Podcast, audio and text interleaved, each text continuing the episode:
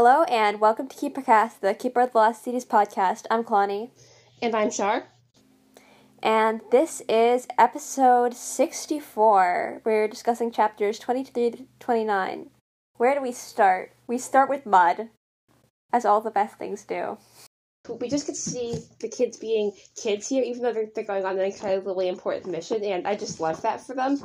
Yeah, it just makes me happy when they get to joke around and be kids. I was listening to some of the older episodes, and it was from the one where they were when they were like in Italy, and they were just being so much of just kids, and that was nice. I think they deserve to have an actual childhood, and not like the traumatic mess that they actually got. I also found it like a little odd, I guess, that Oralie didn't go to Lomnor with them because, like, why wouldn't she? And of course, me being me, this has led to me writing an entire fanfic about it. But the, the gist of it is that, like, so there's something in Nightfall about her meeting with the dwarven traders to get information from them, and I figured that she probably had to go to Lomnor then. And if the and so now my current headcanon is that last time she was on the King's Path, she had a, a panic attack, and now she doesn't want to go because she's worried that she'll je- jeopardize the mission because it's really important. Yeah, I mean, I would not want to go on the King's Path. Yeah. But a lot that she did go, but also very valid of her. The King's Path is just kind of one long panic attack. We're we're sort of starting to have more fun with Stina now, which is cool. I'm sort of starting to we're starting to see the nicer side of Stina. And also there's a part where Bronte tells Sophie, if you were my daughter, I'd be very proud and just what, what happened to Grumpy Guy from book one and two? Where did he go? My emotions. Where did he go? I don't. I. I mean, I I like New Bronte. I just I I love New Bronte. I love Bronte. He I used to hate him in like the earlier books, and now I'm like. I still can't get over how he like inflicted on a child for no reason at all in book two, but at the same time, I just love his character development. Like he goes from being grumpy counselor who's always against Sophie to if you were my daughter, I'd be very proud, and just one of my favorite tropes ever is redemption arcs. And and that that scene in nightfall where amy comes and he like he lets her touch his ears that was that was just sweet. I love him. Oh yes. And then he rides on and then he rides on alicorns yeah, with them. dad energy. Dad energy. I would not trust Bronte around children, but he does give off dad energy in that scene. I mean, he's not. He he isn't a dad. I, we don't think there could be some sort of weird secret about him being someone else's dad. But He isn't Sophie's. Conspiracy theories. The Black Swan created 12 moonlarks, and each one has a counselor as a biological parent. That would be the plot twist of the century. And, and a never seen member as the other parent, and in book 13.86 of the series, Sophie must team up with her 11 fellow moonlarks to defeat both the Council's stupid laws and the Never Seen's anarchy. Book 13.86, which is, of course, actually the, like, the 50 somethingth book. And its title is Moonlarks, plural. yeah. On the subject, we had many conversations ago about the King's Path. Again, I actually wrote fanfic about it for every character who we didn't get to see. So I have a lot of theories for for Wylie. I think it would probably be losing Tiergan because like he lost both of his parents at a really young age, and Tiergan's like what he has left. For Dex, for Dex, probably something about like maybe it's like when he got kidnapped, like being alone again. Only this time, no, no one's coming to rescue him because he always felt feels like left out and useless. For Biana, I think something with like both Vespera and Alvar, like Vespera because of what happened in Nightfall, and Alvar because like Alvar and Biana are actually really similar if you think about it. Like they were both kind of in Fitz's shadow. They're both va- vanishers. They're both Vackers. And it's like interesting that maybe Biana could have been the one to go down Alvar's path if the circumstances were a little different. Um, for Grady, maybe losing Edaline and Sophie, or because he he's already lost Jolie. Wow, you really put a lot of thought into causing characters pain. Yep, I did. And then for Bronte, a lot of stuff from his tra- traumatic backstory, which he probably has because he's Bronte. There are sure quite a few ways to make these characters suffer. Again, Shannon, I'm coming for your job. Wah ha ha ha ha ha. Her job of making characters suffer, which she is doing quite well. And then let's see, they test the Magsidian in the throne room. I like how this kind of foreshadows what happens at the end of the book with the like light explosion. Yeah, about the King's Path though, this is kind of more where we see Stina. Oh yeah, that part. I almost forgot about it. Yeah, and I thought that was pretty cool. She was just portrayed in this very negative light. It's another of those things, like I said, I really like redemption arcs, and it's another of those things where she was just sort of in this negative art light, and for a reason, she was a jerk. Um, in earlier books, and now we're sort of starting to see that she's not just a jerk all the time. She's an interesting character. But yeah, and then we do go to the Magsidian thing with Wylie. Also, Wylie getting to do stuff. I love that. I mean, it wasn't great stuff that he did making stuff explode, but hey, he got to do things. Sophie makes stuff explode, like she says she sets fire to the storehouse. Keefe probably has with his pranks. Dex, of course, has with alchemy. It's like every keeper character deserves a chance to make something explode. It is a rite of passage. Yes, like to be to become one of the squad, you must make something explode. so yeah, that that wasn't that wasn't great. Yeah, but it was cool to read about. Yeah, it was it was cool. Sophie agrees to let Mr. Forkle reset her abilities. Yeah, so they head back to Havenfield, and pretty much the entire gang shows up to talk about it. And Sophie agrees to let Mr. Forkle reset. Oh, yeah, that's the other thing. Sophie is inflicting what's going haywire on the King's Path, and then that made her realize, okay, I need to fix this. So she she lets Mr. For- so she agrees to have her abilities reset. Yeah, and Mr. Forkle was also pretty pissed about being left out of the. Um, but to be fair, he probably should have told them that they had gone the day before. Also, the part about Elwin one, his Elwin, one, I love him. Two, his tunic is covered in pink fluffy dinosaurs, which again I love. I want to own every article of clothing that Elwin has. Yes. Uh, someone should make like an Etsy where they where they just sell Elwin like where they just sell Elwin inspired clothing. Like yeah, the Happy Shadow thoughts tunic is cool and all that it exists, but I want Elwin clothes. Yes. Make it happen, Shannon.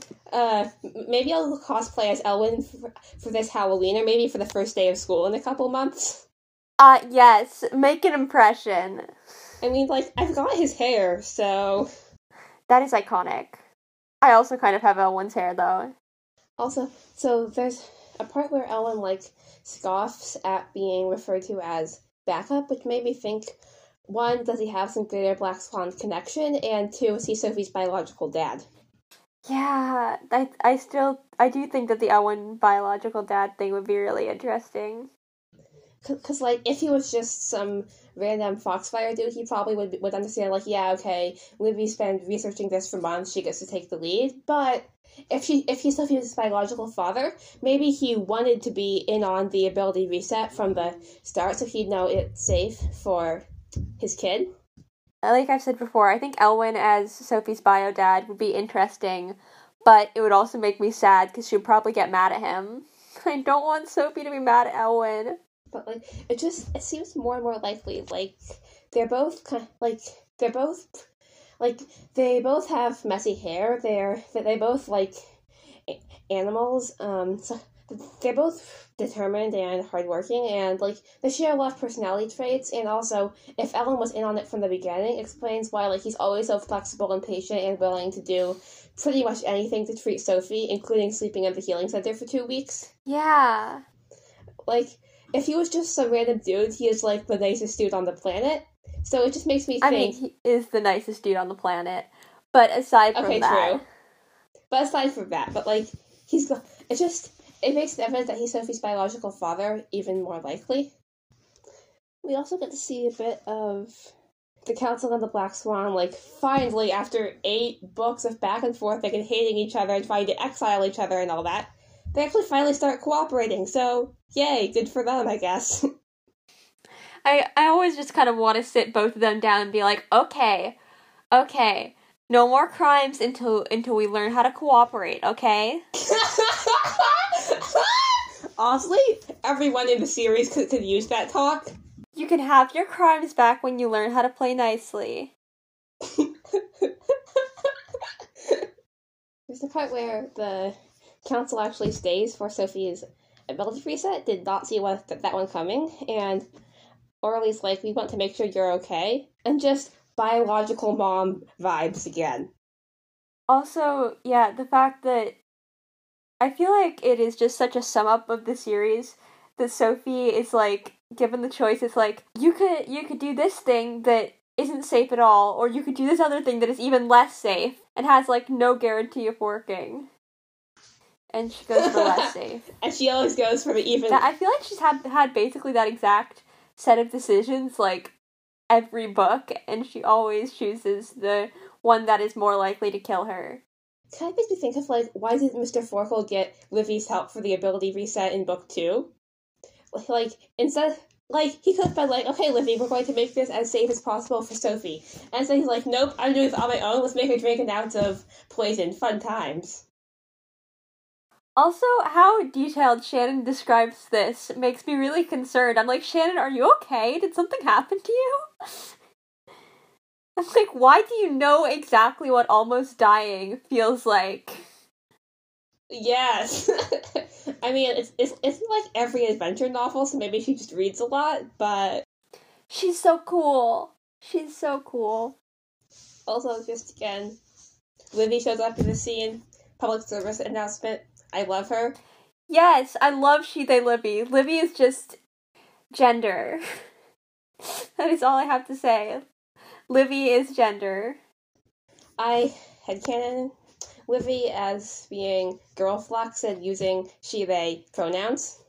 Livvy and Kala c- can be she they solidarity.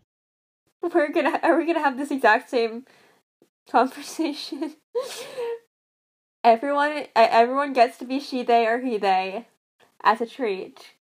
Livvy and, and Elwin are she they and he they solidarity and also and also Sapphic and Arrow Ace solidarity the entire vibe I go for at all hours is somewhere between Livvy and Elwin. like I think that is peak like peak gender presentation would be some mix of both of them. Yeah, you you have your jeweled eye mask, have your fluffy dinosaur tunic. Yeah, I want both of those things. The Livvy and, and, and Elwin online store coming soon to an Etsy near you. I would like that. I would definitely like that. One, Kalla's songs, like, somehow have, like, a bravery vibe to them, and that is just so cool. Kalla. Like, I mean, even though she's, like, dead in this scene, tree still, like, lives on with her songs, and that is just interesting. And then, also, Fitz tells Sophie to take white.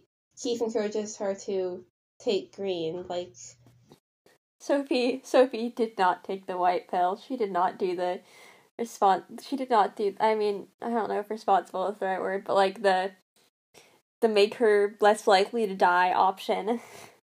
you know what? She she's living her best life. Hopefully she will get to keep living it until she's an, at least an adult. I mean, that would be one way to end all the ship wars, just kill off Sophie. Yeah, no more no more arguing about Sophie and Keefe versus Sophie and Fitz. The only canon ship is Sophie and Death. I hear I thought it was everyone in therapy, also known as ever therapy, but no. That is my that is also my favorite ship. I think it should be canon. Let people go to therapy. Maybe the, I saw a post that said maybe that's why Keefe went to the Forbidden Cities to just go get a lot of therapy. It's what he deserves. I mean, he's not self aware enough to do that, but but let's be real. Let's Keefe in the Forbidden Cities. He's he's he's probably trying to try to shoplift ten packages of EL fudges or something. He probably is. You know what? The entire fandom is like, oh no, Keefe is in the Forbidden City. He'll get lost. He won't have anyone to fall back on. It's going to be so hard on Sophie and Dex and all of his friends. And in reality, he's probably he's he, he's probably he's probably trying every single variety of human cookies he can find. Yes. Keefe in the Forbidden Cities. What crimes will he commit? Should go into the d- description of the next book. Yeah. That that'll just be the title. Crimes. Keeper of the Lost Cities, book 9.81, Crime. PK do crime.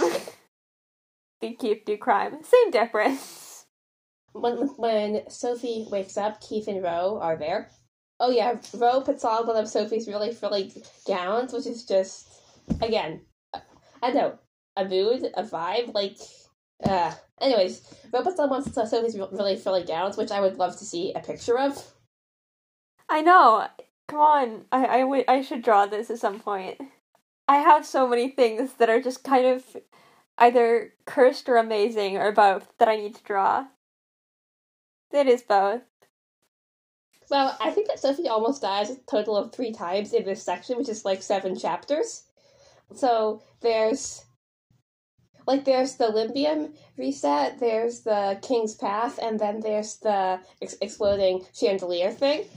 Sophie, please, please don't die multiple times in one episode of this podcast. Maybe we should just write Sam. Maybe we should just write Shannon and be like, "Hey, please let Sophie almost die only once per episode. Otherwise, we'll have too much information to go off of." Let Sophie live. Let her be confidently and securely alive for at least a little while at a time.